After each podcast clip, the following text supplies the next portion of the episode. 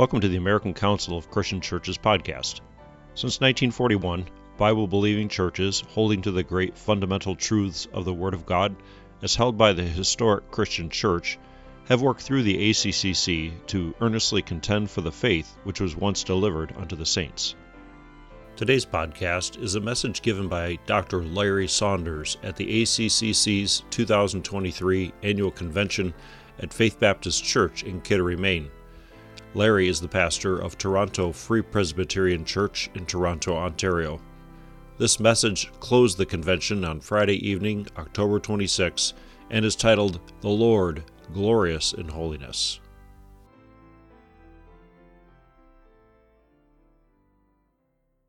What a great joy it is to be with you tonight and to have the opportunity of just opening the Word of God and uh, sharing uh, His truth uh, with you.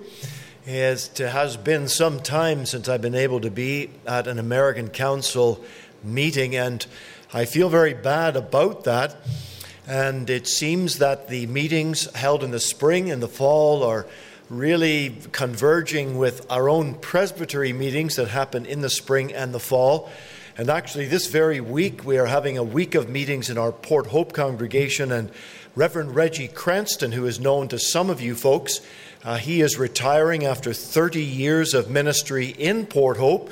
And uh, this coming Saturday night, we're having a, a, retirement dinner. So I'm planning to leave tomorrow morning, God willing, and I'll be back to at least be a part of that. But this gives you one indication. And I just say that to let you know that my heart is very much with you all. And I'm sorry the uh, more opportunity cannot be held about being together. I certainly bring you greetings from Reverend David Mook, and you will know him well if you've been in the ACC for any length of time. And our brother still lives in Phoenix, Arizona. And uh, he said to me, he sent me an email. He says, I'm praying for you, brother, as you go to the council. The Lord will bless you and encourage your uh, heart as you minister to the people. And then I know you know Stephen Hamilton, Reverend Stephen Hamilton. He has been having a very difficult time since the loss of his dear wife, June. He ministers in our church in Walnutport in Pennsylvania, and he just came back from Northern Ireland on a bit of a break after his, the passing of his wife. And uh, he is actually in Port Hope this week. I never knew he was going to be there, but he stopped back through and he was at the meetings also just to take in a bit of a time. But he wants you to know he's thinking about you folks too. And also, Dr. Frank McClelland, who is the senior pastor, was the founding pastor of our church in Toronto. And he has been associated with some of you folks going back many years and with the council. And uh, he suffered a stroke. I mentioned that in the breakout session this week. But he suffered a mini stroke uh, about a week ago. And he's had a few of those now. Uh, but he is getting out of the hospital tomorrow, hopefully He's had a little paralysis, a little slurring of the speech, and the mobility issues, but he's hoping to get back on track again and uh, do the best he can. So he would want me to remember uh, you to uh, him to you and uh, let you know that he's thinking about you very much. Thank you so much for your hosting of these meetings. And I, I pay tribute to the pastor and the congregation here and the ladies that have served so well in all of the refreshments and the lunches and dinners. It's been a great blessing. And I'm also very impressed with your whole church, the way you've kept the grounds outside. Everything is beautiful. It's a great testimony to the Lord, to the community. So I encourage you about that. When I was coming to Kittery, um, to my ignorance, I did not know anything about the outlet malls here. So, um, one of our deacons, I said to him, I said, I'm going to Kittery. He says, Oh, Kittery, that's the, that's the capital of these outlet malls for the U.S. I said, Really? I didn't know that. So I, I, I did, came here. And then I said to my wife when I was on the phone, Do you know where I am now? She says, How come I'm not there too? And I says, Well, you snooze, you lose. That's the problem there. You missed out on that one. But she says, Well, you're going to have to bring me back sometime on a bit of a holiday. So maybe that will be the case. And, uh, but it's a beautiful area here. This morning, before the meeting started, I took a short drive out to Kittery Point and uh, saw some of the fishing vessels and uh, look out toward the inlet of the ocean. And you have a beautiful area here. And uh, driving up from the city, from Toronto, it was a beautiful drive through all the colors, the autumn colors, and it was uh, very much a joy. Now, of course, we've been burdened to hear about the tragedy that took place last night, yesterday. And uh, our brother Jonathan mentioned that this morning for prayer in the opening of our session. And the violence that increases all around us. Jeremiah said that he was wearied because of murderers. And as the devil is on a rampage, as his time comes closer to an end, you see the unleashing of this. And as our nations turn from God, it's no wonder that there is an open door for this kind of violence that spills out into our streets. And uh, we certainly are burdened for those innocent lives that have been taken and the families affected by this. And so our hearts and prayers are with uh, your country at this time, too. So, our brother Matt Ryder was saying today uh, in his devotion, I think it was today you spoke, brother, wasn't it? Yes. He was mentioning about he's a young fellow. I don't know how young he is, but he says a young fellow, and when he's in front of such an audience, he feels, oh, it's hard to preach to all these. He didn't say old guys, but um, I think that's really what he was thinking, all these old guys here. And so I thought to myself, huh, okay, old guys. And I said, well, I'm not so sure it gets a whole lot easier to get up and preach to other old guys uh, in, the, uh, in a church meeting like this. Because preaching doesn't seem, at least in my vantage point, it doesn't seem to get a whole lot easier the older you get, the more you go. It's still hard, still hard going. Reminds me of my grandfather told me a story about a guy who took up uh, skydiving and he jumped out of the airplane, but he was having trouble opening his parachute. Wouldn't work. So this got to be a bit serious. And then the next thing he saw another guy coming up from the ground. And he stopped and he said to the guy, But do you know anything about parachutes? And the guy coming up says, No. He says, I don't. Do you know anything about gas barbecues? so unfortunately, both of them didn't end up too well in that situation. So preaching doesn't get easier. I think it gets a bit harder. And then to really encourage me, I'm going to get to the serious stuff in a minute, I believe me. So just before the meeting starts tonight, I'm out in the parking lot, the phone rings, and is one of my ministerial colleagues that is in the British Columbia, so the far west of Canada, and uh, he was asking me a question. And I told him, I said, Well, I'm in Maine right now. He says, Oh, yeah, yeah. He says, We got the American Council brochure there. He says, they must really be scraping the bottom of the bucket, he says, when they invite you to come out there and speak to those dear people. I said, well, that was a nice thing. I'll, get a, I'll take care of that guy later on. Uh, but these are all good. It's good to have good, good rapport and to kind of break the tension that's often in the work of the Lord and to have a good communication one with another and to be able to enjoy each other's company and to fellowship in the things of the Lord. It's good to have a good sense of humor, at least to try to, and to bear the things in the work of God.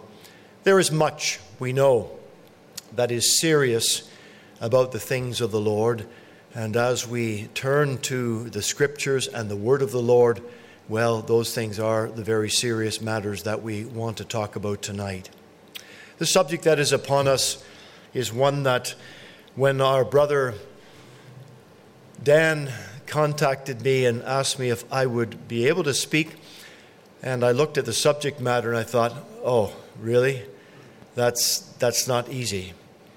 And uh, that's a very solemn subject matter in both cases, speaking about conversion therapy, which was not a nice area to have to delve into and all of that. But then you go from the very lowest now to try and and take hold of the tremendous subject that we have.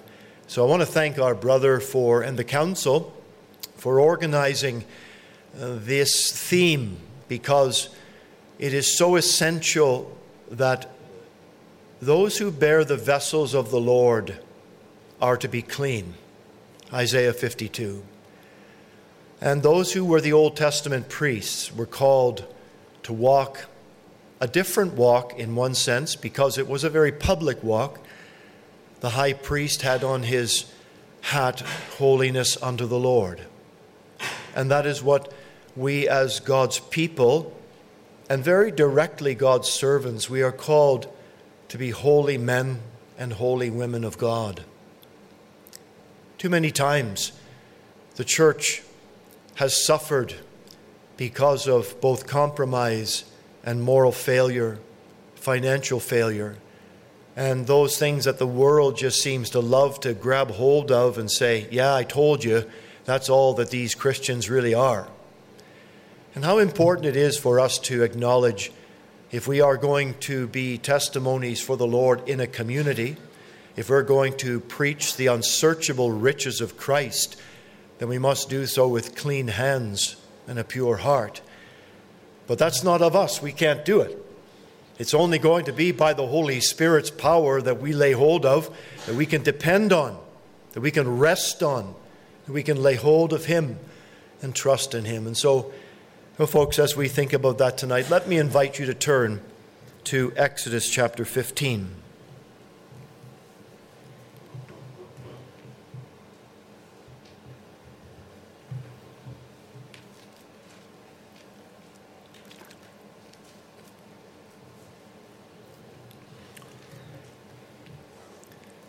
Exodus 15, we're looking at reading the first 11 verses. Then sang Moses and the children of Israel this song unto the Lord, and spake, saying, I will sing unto the Lord, for he hath triumphed gloriously. The horse and his rider hath he thrown into the sea. The Lord is my strength and song, and he is become my salvation. He is my God, and I will prepare him an habitation, my father's God, and I will exalt him. The Lord is a man of war, the Lord is his name. Pharaoh's chariots and his host hath he cast into the sea. His chosen captains also are drowned in the Red Sea. The depths have covered them. They sank into the bottom as a stone. Thy right hand, O Lord, is become glorious in power. Thy right hand, O Lord, hath dashed in pieces the enemy. And in the greatness of thine excellency, thou hast overthrown them that rose up against thee.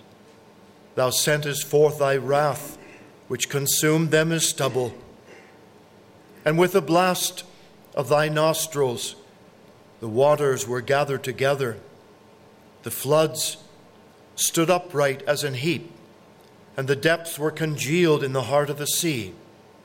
The enemy said, I will pursue, I will overtake, I will divide the spoil. My lust shall be satisfied upon them. I will draw my sword, my hand shall destroy them.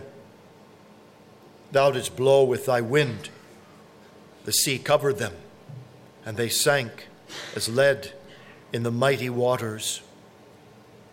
Who is like unto thee, O Lord, among the gods?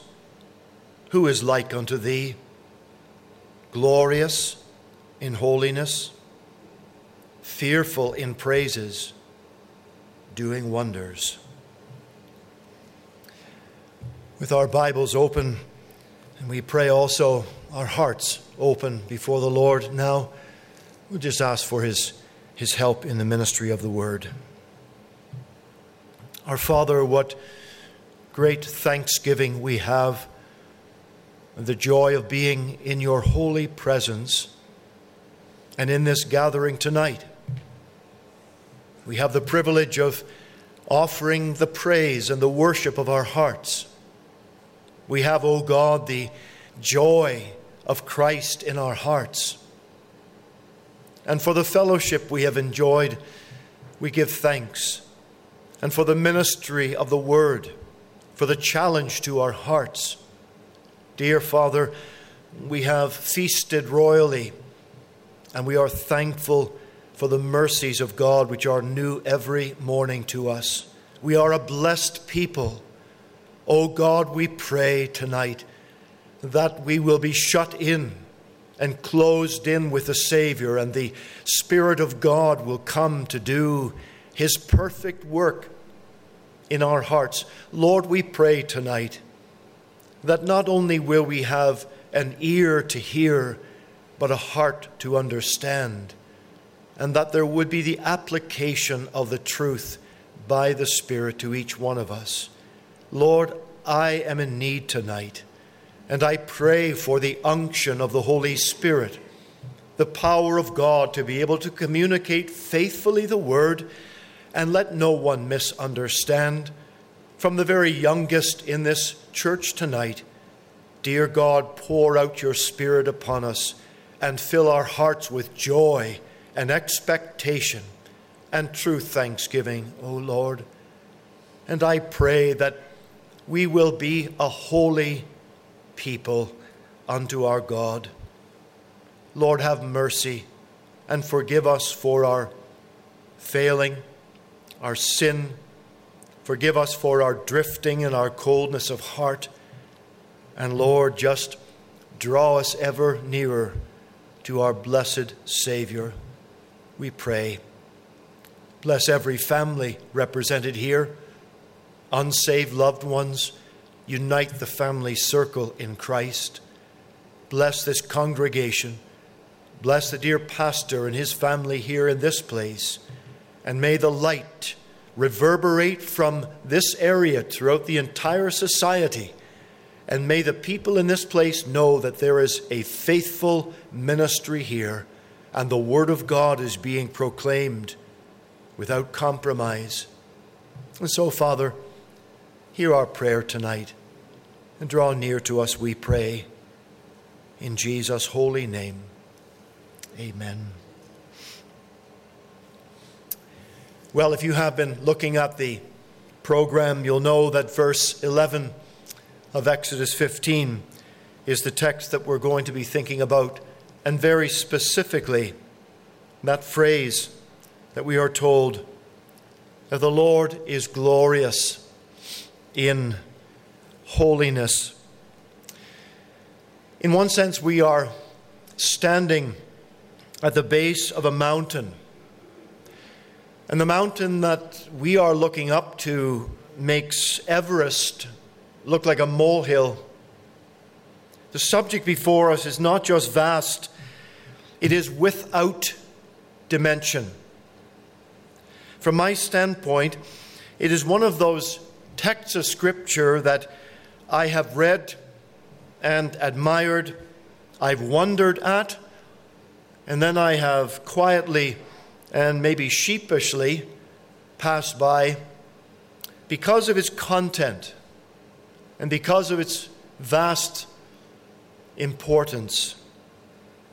And then we look at our own understanding, and so often it is shallow our text that we have before us is a question Who is like unto the Lord among the gods or among the mighty ones?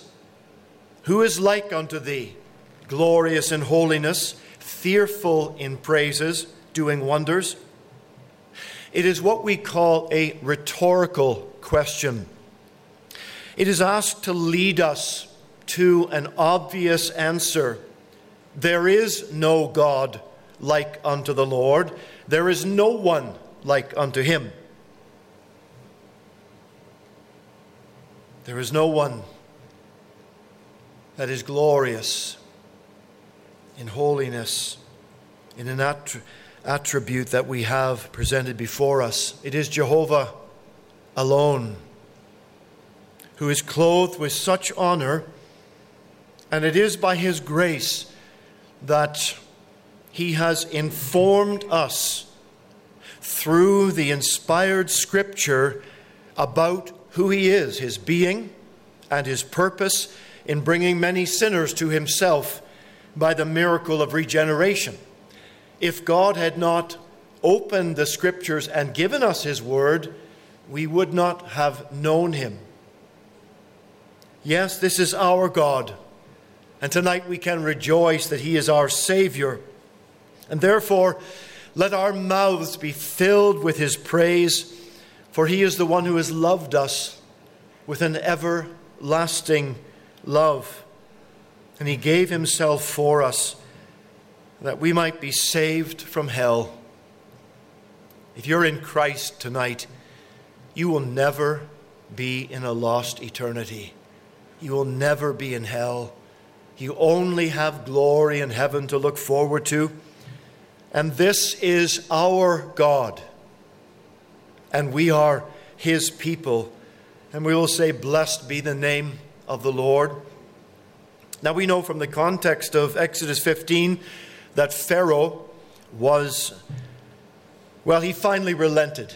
After the ten plagues, humiliating and devastating as they were to Egypt, but it was not long after that their hard heart became even harder, and they pursued after Israel and they determined to have their revenge.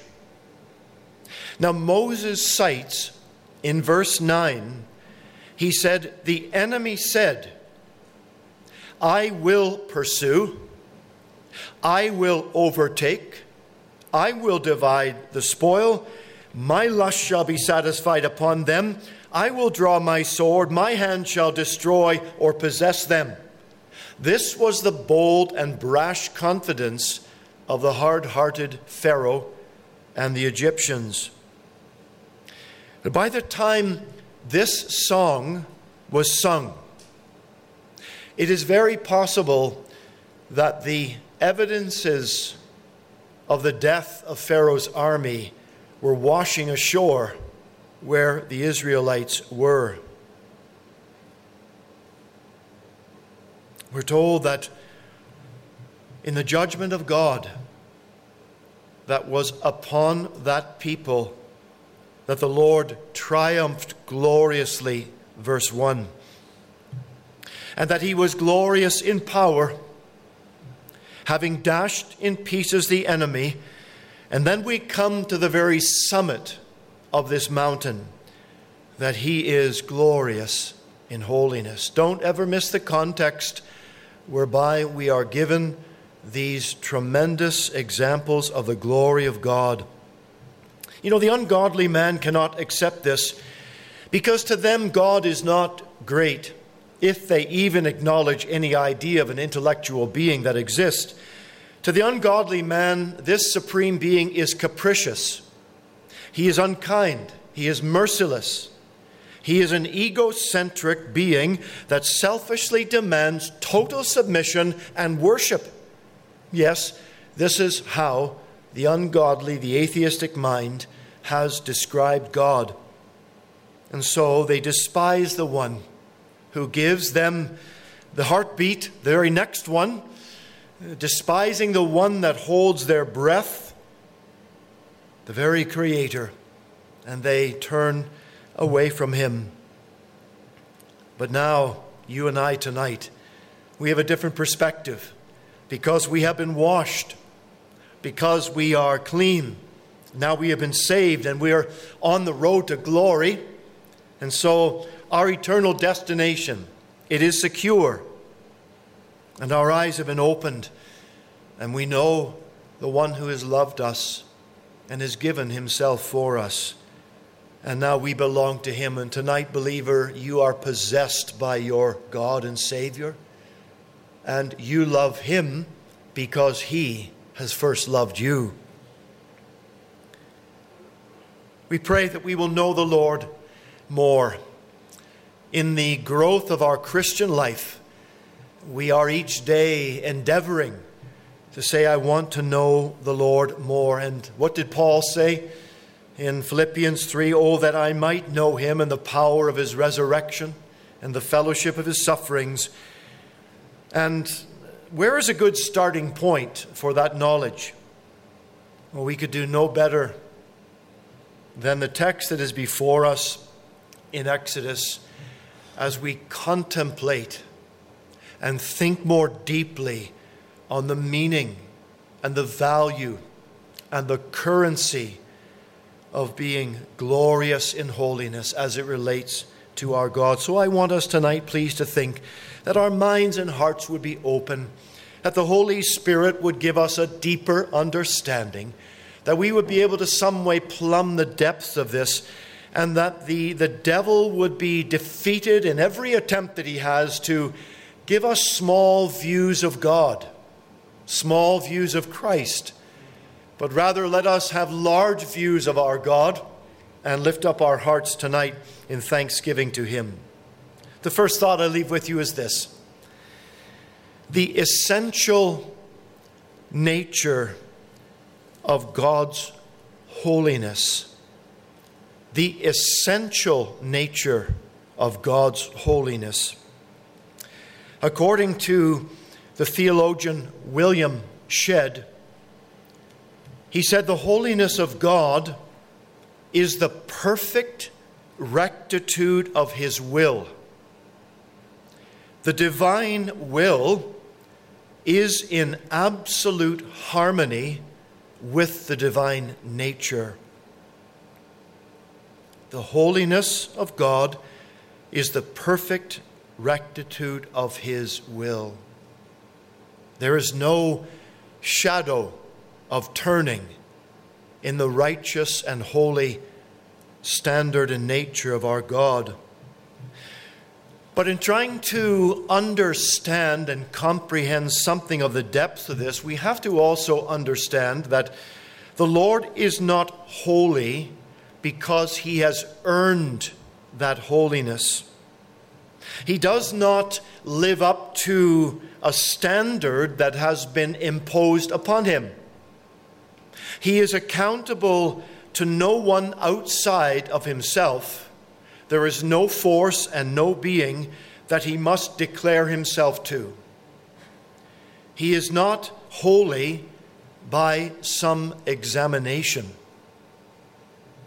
And in this we say that our God, He is intrinsically holy. It means that holiness is inseparable from who and what God is. In other words, his holy nature is the qualifying attribute that undergirds the entire being of God, and therefore it determines his holy actions.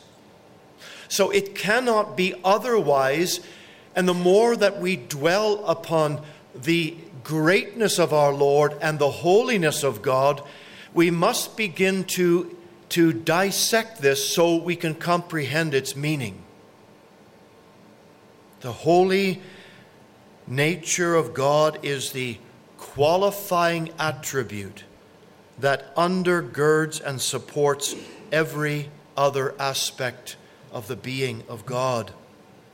The adjective we have in our text is glorious, and it's used to describe this attribute of His holiness. The word glorious means magnified or honorable, unmatched, indescribable, exalted, higher than the highest expression. So, if all that glorious can be understood to mean, the holiness of God is the full expression of that. This was on the heart of Moses. This is what the Spirit of God gave him uh, to speak about and to sing and to give praise back to the Lord. Psalm 92 and verse 14 says, The Lord is upright, He is my rock, and there is no unrighteousness in Him. The word holy, referring to the God of Israel, is used more times in the Old Testament than the word mighty and wise and great. So the reference that God is holy is repeated more times than many other adjectives. Why is that? It's because the Lord wants to get a message across to us when Sennacherib came against Judah, Hezekiah prayed against the enemy, and the Lord gave a message through the prophet Isaiah a message for Sennacherib. And this is it Whom hast thou reproached and blasphemed? And against whom hast thou exalted thy voice and lifted up thine eyes on high? Even against the Holy One of Israel. In Psalm 71 22, David praises the Lord and he says, O my God, unto thee will I sing with the harp, O thou Holy One of Israel. In Psalm 99, which I highly recommend to you to read and meditate and memorize. You know, oftentimes it's hard to get started in our praying. I don't know if you find that, I'm sure you do. And I remember Dr. Alan Cairns saying to us once, he said, It is very good to use the book of Psalms as a primer for your praying in the quiet place. Because as you come to the Psalms of David, you are entering into his private chamber of prayer where the curtain has drawn back and we're able to listen to and pray unto the Lord again His Word. And it lifts your heart to exalt Him. It lifts our heart to worship the Lord. It draws us into the attitude and spirit and of prayer and into His presence. And Psalm 99 is a very precious one because it specifically exalts the name of the Lord and the holiness of God. In Psalm 99, verse 9, it says, Exalt the Lord our God and worship at his holy hill, for the Lord our God is holy. Stephen Charnock was a 17th century English Puritan theologian. And he wrote this. He said, It is as he, that is God, he is as necessarily holy as he is necessarily God. As necessarily without sin as without change. As he was God from eternity, so he was holy from eternity. We are told that the name of the Lord is holy throughout the scripture. And in Psalm 103, which is such a precious psalm, in verse 1, David prayed, Bless the Lord, O my soul, and all that is within me. Bless his holy name. Let them praise thy great and terrible name, for it is holy. Exalt ye the Lord our God and worship at his footstool, for he is holy. Exalt the Lord our God and worship at his holy hill, for the Lord our God is holy. Those three verses taken from Psalm 99, eh, they're precious. Our Lord, when we think about his intrinsic holiness, he is perfect in this attribute. Isaiah describes this in the vision that he saw when he fell upon his face, and he confessed he was a man of unclean lips, and he heard the angel cry, Holy, holy, holy. The Lord of hosts is holy. And if there is a reference in that word from Isaiah to the Trinity, well, we will take that. But if not, it's giving us the triune holiness of our God. And it's good to be on our lips. And it's good to allow that to distill into our hearts and to pray, Lord, we are called to be a holy people. And the more that our eyes by faith are upon our God and upon our Savior, and we are being made like Him we are being conformed into his image of holiness. And that's what we're called to be. And, brothers and sisters, this is not something that we put on like clothing. This is not an attachment to your faith. This estimates who we are. And as we are mirroring our precious Lord Jesus, we are going to reflect his glorious holiness. The Lord is perfect in holiness, and he is also complete in that holiness. The Lord is holy in and of himself. He, he cannot become more holy, and he cannot lose any of his virtue. So we think about his intrinsic holiness, but what about him being independently holy?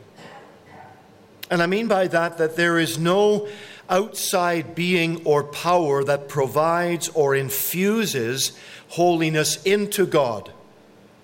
The essence of divinity is without beginning and ending, and he is not dependent on anything or anyone. And our God is immutably holy, there's no change in him. He made that great declaration in the book of Malachi I am the Lord, I change not, therefore ye sons of Jacob are not consumed. And we better say praise God to that one because the very fact that God's attributes and God's decree and God's holy nature is unchangeable. Because if there was any alteration or change in him, where would our redemption lie? Where would our eternal hope lie? No, we cannot ever go down that road. He is immutably holy. Some years ago, Dr. McClellan told me he was outside his house in his driveway. He was washing his car, and he hadn't shaved that morning, so he's looking a bit like a rubby. And uh, he was in his old clothes, and along comes two JWs walking down the street, and they stop to talk to this sinner. They're going to see if they can convert him to their way. And so he has a question that he always likes to ask them. Uh, you're witnesses of Jehovah, he said. Um, could you tell me what Jehovah means? And usually that stumps most of them right there because they haven't thought about that, so they fumble around. But one time one person came along and says, Oh, yes, yes, Jehovah means he is becoming what he will become. And so Dr. McClellan stopped for a minute and he said, Okay, so if God is becoming something, then he is not yet complete. Is that what you're telling me? And if he is not complete, then is he God? And so the person kind of muttered and said, huh, You said you said you were just an ordinary man. He said, I never said anything about you. never asked me anything about that. hey, I don't think he ever told him he was a minister, but nonetheless, that, uh, that stumped them. The Lord does not change. He cannot be improved upon, nor can he lose any of the perfection that he has. There is none like unto our Lord. God is unique in every aspect. The commentator Adam Clarke, he said about God's holiness, he is infinitely resplendent in this attribute, essential to the perfection of divine nature. And so, as we think about this tonight, and as we consider the essential nature of God's holiness, can it be summed up in any better way than what we have in our text? He is glorious in holiness. I want you to notice, secondly, tonight, the demonstration of the Lord's holiness at the cross. The demonstration of the Lord's holiness at the cross. There is, there is no greater example in divine or human history that expresses the unbending holiness of God than at Calvary. Because there we find that holiness and justice and love they all converge. And they converge in the spectacle of the crucifixion. And they converge upon the only begotten Son of God. And God's justice demanded satisfaction. Why?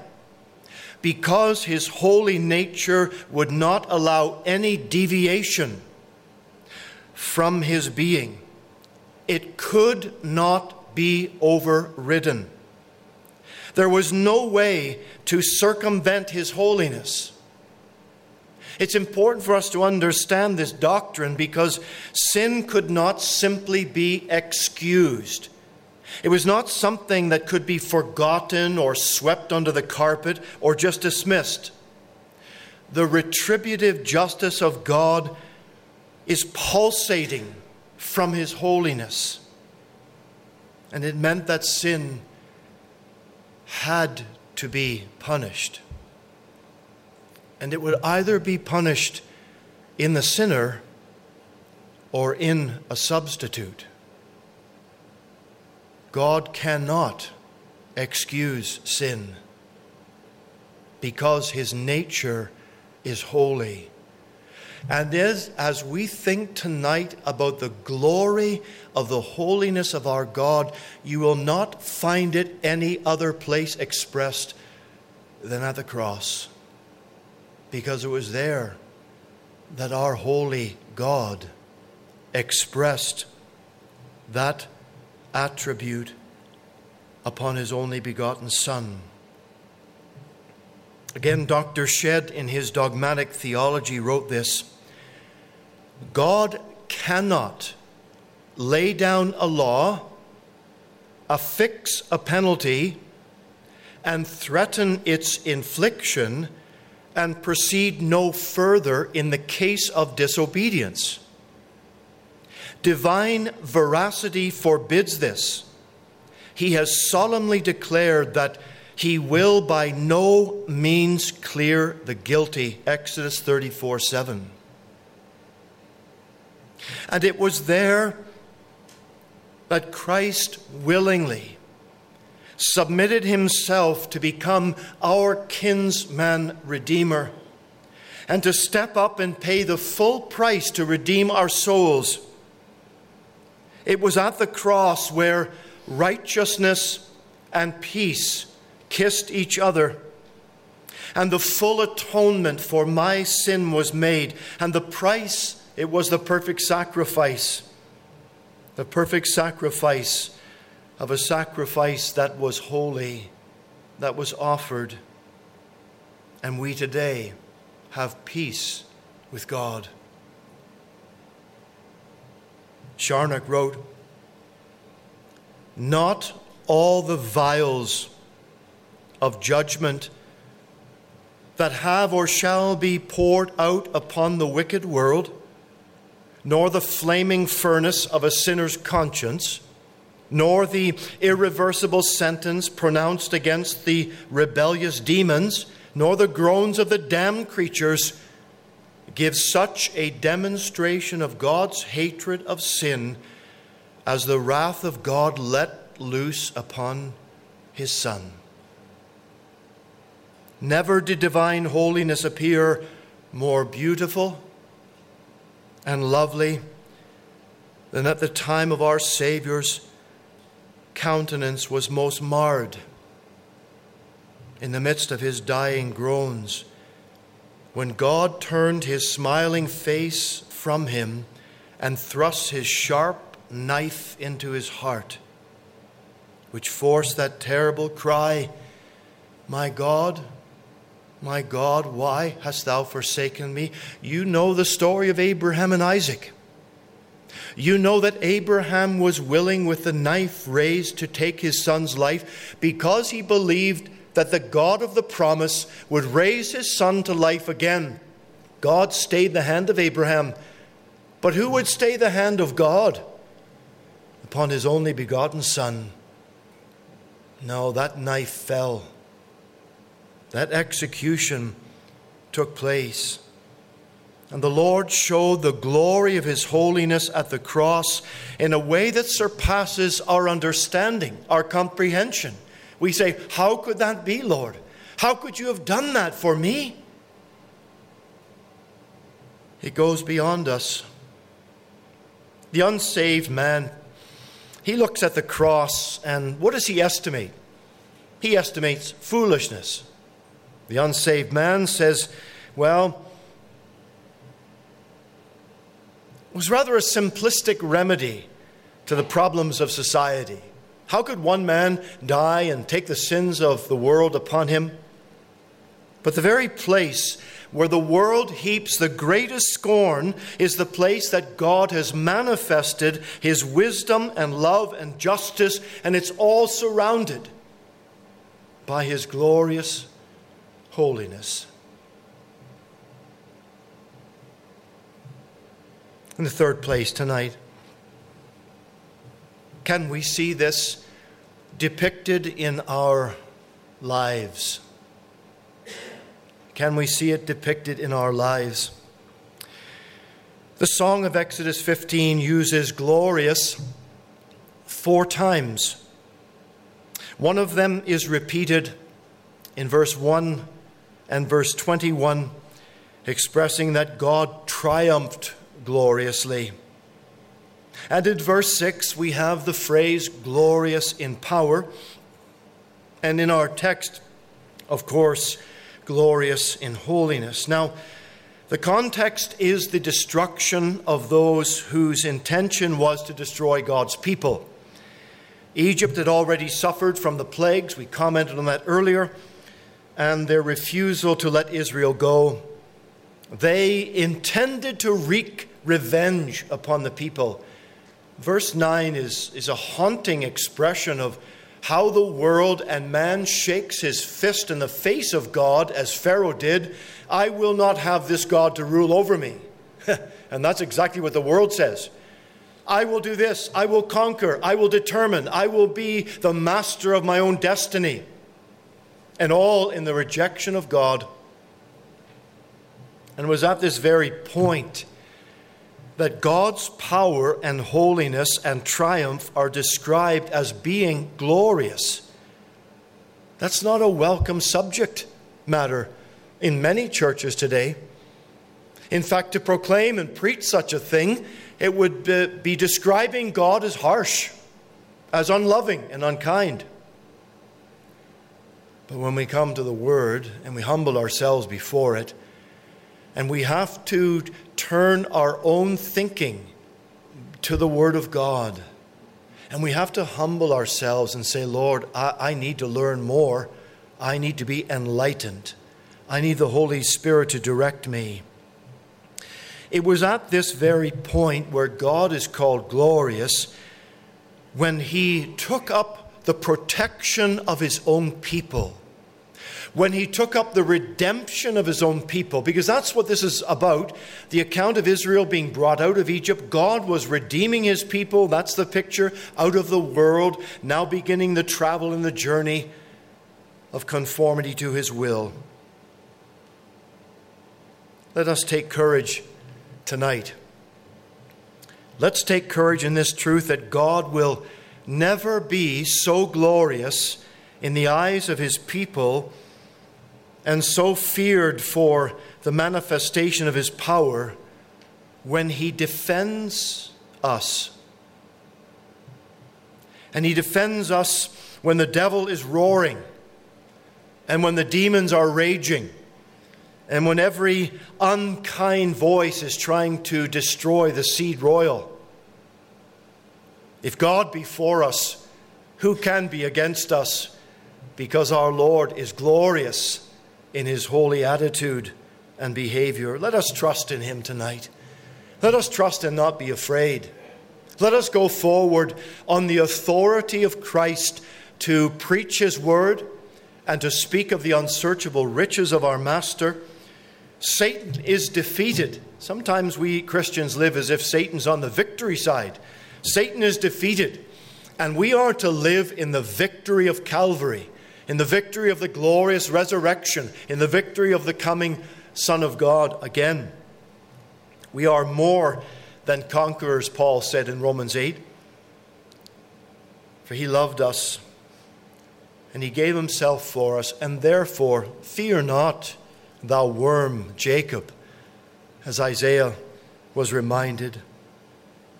Just as God showed himself gloriously victorious in holiness for his people, so he shows himself powerful in the protection of his people. And that's a great encouragement for us. And does it not draw out our hearts to worship him? The more we dwell on these great truths, we say, Yes, Lord. Why was I so fearful? Why was I full of worry? Why was I so troubled by these things? I need to have my eyesight fastened and fixed upon him. Peter reminds us what manner of persons ought we to be in all holy conversation and godliness? He's talking about people who are living in the world and how our attitude is to be at that time. And therefore, this must be reflected. And here's where the rubber meets the road and the application for the message to our Christian life. This has got to affect our conduct, it's got to affect the way we live. And so I ask us tonight how holy is God to us? How do we esteem that attribute that we're thinking about? Do we live in the light of the command, Be holy as I am holy? We are to reflect this in our conduct and in our worship and in our praying. Worship is a large subject matter we endeavor to offer to the Lord the sacrifice of praise from our hearts. And I think that as we look at or examine a large degree of the contemporary scene of worship today, it puts forward an expression of holiness, but I think there are factors that militate against that by the very conduct by the open expression, by the inclusion of the world's standards and vehicle in that. We are to worship the Lord in the beauty of holiness. And how we do that, well, it's going to be open to a wide range of disagreement or of discussion, depending on what culture you're living in, what country of the world you're living in. But what is important for us is always to bring this matter back to the foundation of God and the attributes that we see about Him. And to pray that our worship and the use of our hymns and our singing and our instruments, and however we come to the table on this subject, we must always let it be filtered through the Scriptures, the Word of God. And there must be a heart to honor the holiness of God, to worship Him in the beauty of holiness. And as we come to pray, the greater estimation we have of our Lord in our quiet and private times of prayer will be certainly reflected in our public praying. And it's so vital that we, we seek the Lord in prayer. A church cannot go forward on organization, a church can't go forward on programs. I'm sure you've had some people say to you, they come to your small ministry and they say, There's not much going on here. Where's the program for the kids? Where's the program for the adults and the widows and the young? This. And they say, I'm out of here. Because their estimation of what Christian life is like, it's got to be surrounded by activity and activity and activity. But maybe there is something missing in there. And I'm not saying that those aspects of ministering to people in your church is not important? Of course it is. But Duncan Campbell, who was greatly used of God in the 1949 revival in the Isle of Lewis off the coast of Scotland, he commented, he said, What we do not need is more program for the church but we need the presence of God in the church.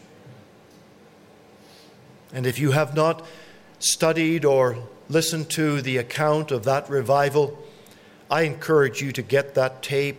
There's a video production of it called Wind of the Spirit, and it is very, very insightful and encouraging. How will all this be attained as we think about being a witness for the Lord in a, a holy life? How will it be attained in our lives? Well, will it be attained by looking at the five steps to a better you? I don't think so. You're not going to find it there. Or by determining in your own purpose, I'm just going to do better. Tomorrow, I'm just going to do better. How many times has that worked out for you? It hasn't because we fail. It has got to be understood by the power of the Holy Spirit who lives within us, of the witness of Christ who is in us. And by faith, we more and more see Him through the Word. The Holy Spirit takes and shows us Christ through the Scriptures, so we take on His image and we bear Him and we're being changed. And, believer, it will be by us reckoning, by knowing our place in Christ we have been justified freely by His grace. Our standing today, as we are before God, He sees us as He looks upon His Son. And as God the Father looks upon me, He sees me through the work and the merit and the value and the accomplishment of Christ. And therefore, He sees me as a finished product. As a matter of fact, Romans 8, you will know, speaks that we are already glorified in heaven. We are seated in heavenly places in Christ Jesus. And so that work in the mind of God is already done. But we are in the stepping through the process stage. We want to have more of the image of Christ upon us. And we want to see him reflected in our lives so that when the world looks upon our life, they don't see just a person, they don't see a hypocrite, they don't see a compromiser. They don't see someone who says one thing for Sunday, but Monday to Friday and Saturday they're living a different life. That's no good. We must be consistent people. Arthur Pink wrote this.